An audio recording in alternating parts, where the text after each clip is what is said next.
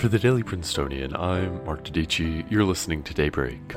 Yesterday, the country grappled with attacks on Asian American communities after a shooting in Atlanta. In campus news, Princeton made an announcement about summer 2021 programs. It's Thursday, March 18th.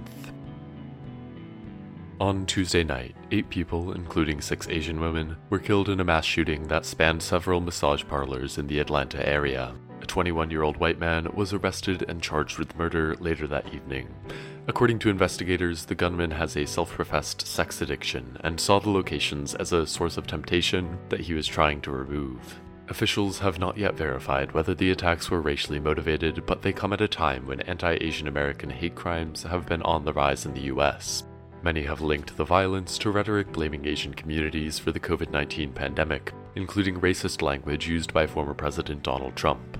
Since March of last year, the advocacy group Stop Asian American and Pacific Islander Hate has recorded over 3,000 complaints detailing harassment, shunning, and physical assault against members of these communities.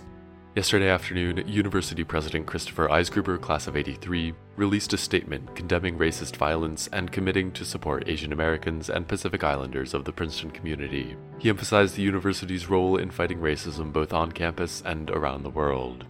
In a memo emailed to undergraduate students yesterday afternoon, Dean of the college Jill Dolan and Vice President for Campus Life Rochelle Calhoun explained that access to campus this summer will be limited. Only seniors approved by their department for lab based thesis research and students eligible for continuous housing will be able to stay.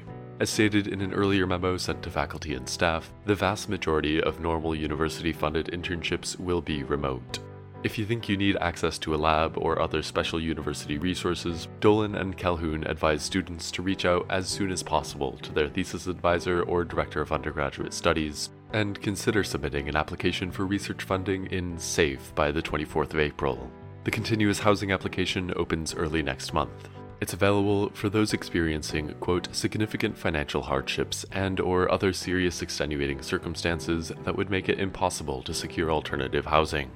The term extenuating circumstances applies to any kind of dangerous, unhealthy, or hostile living or learning environment, including those based on social identity or protected characteristics.